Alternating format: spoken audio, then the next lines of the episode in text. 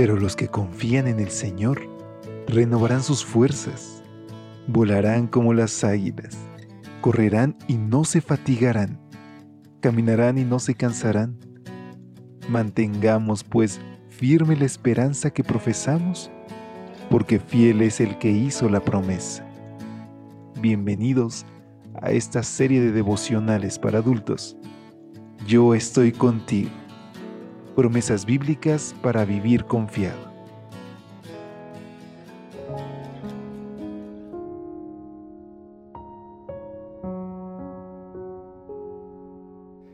Muy buenos días, qué gusto poder saludarte y desearte un feliz sábado.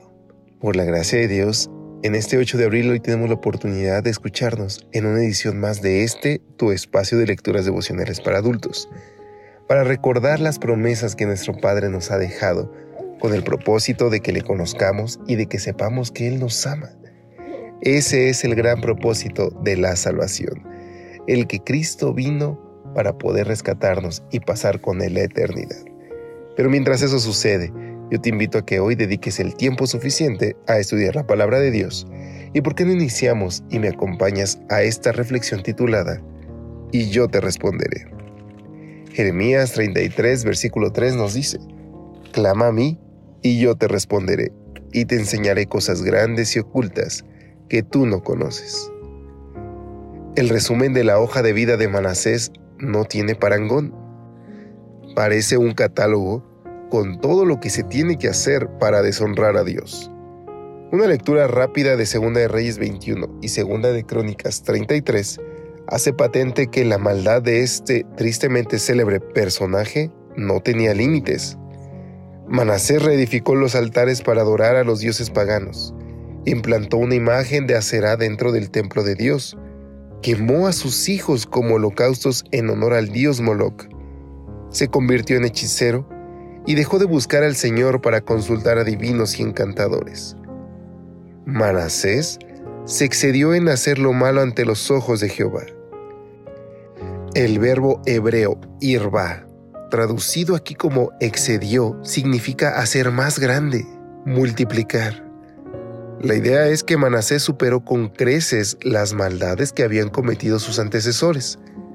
Por eso el Señor trajo los generales del ejército del rey de los asirios, los cuales apresaron con grillos a Manasés, y atado con cadenas, lo llevaron a Babilonia.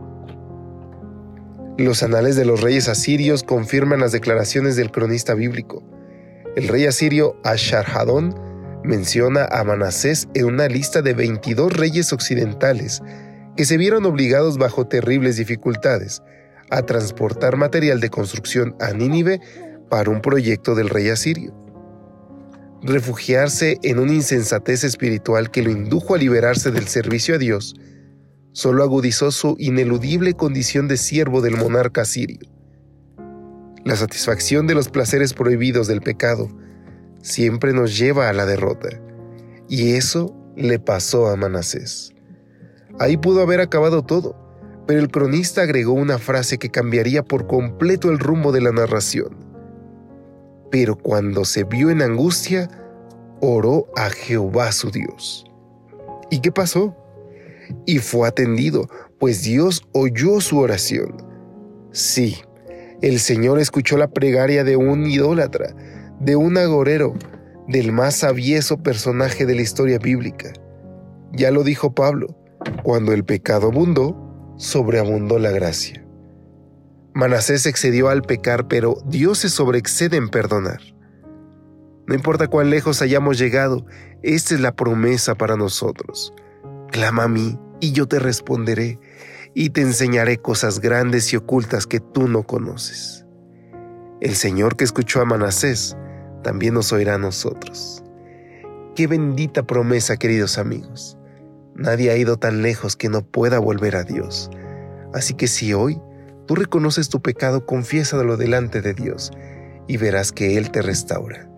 Que Él, ahí donde estés, extiende su mano para que podamos pasar con Él la eternidad. ¿Qué te parece si hoy reclamamos juntos esta promesa en oración? Querido Dios, Gracias Señor porque tu amor no tiene límites, porque nos perdonas, porque sin importar qué feo han sido nuestros pecados, tú estás ahí. Por eso, Señor, te entregamos nuestra vida. Te alabamos en tu nombre. Amén. Dios te bendiga. Nos escuchamos mañana si lo permite. Hasta pronto. Gracias por acompañarnos. Te esperamos mañana. Te recordamos que nos encontramos en redes sociales. Estamos en Facebook, Twitter e Instagram como Ministerio Evangelite. Y también puedes visitar nuestro sitio web www.evangelite.com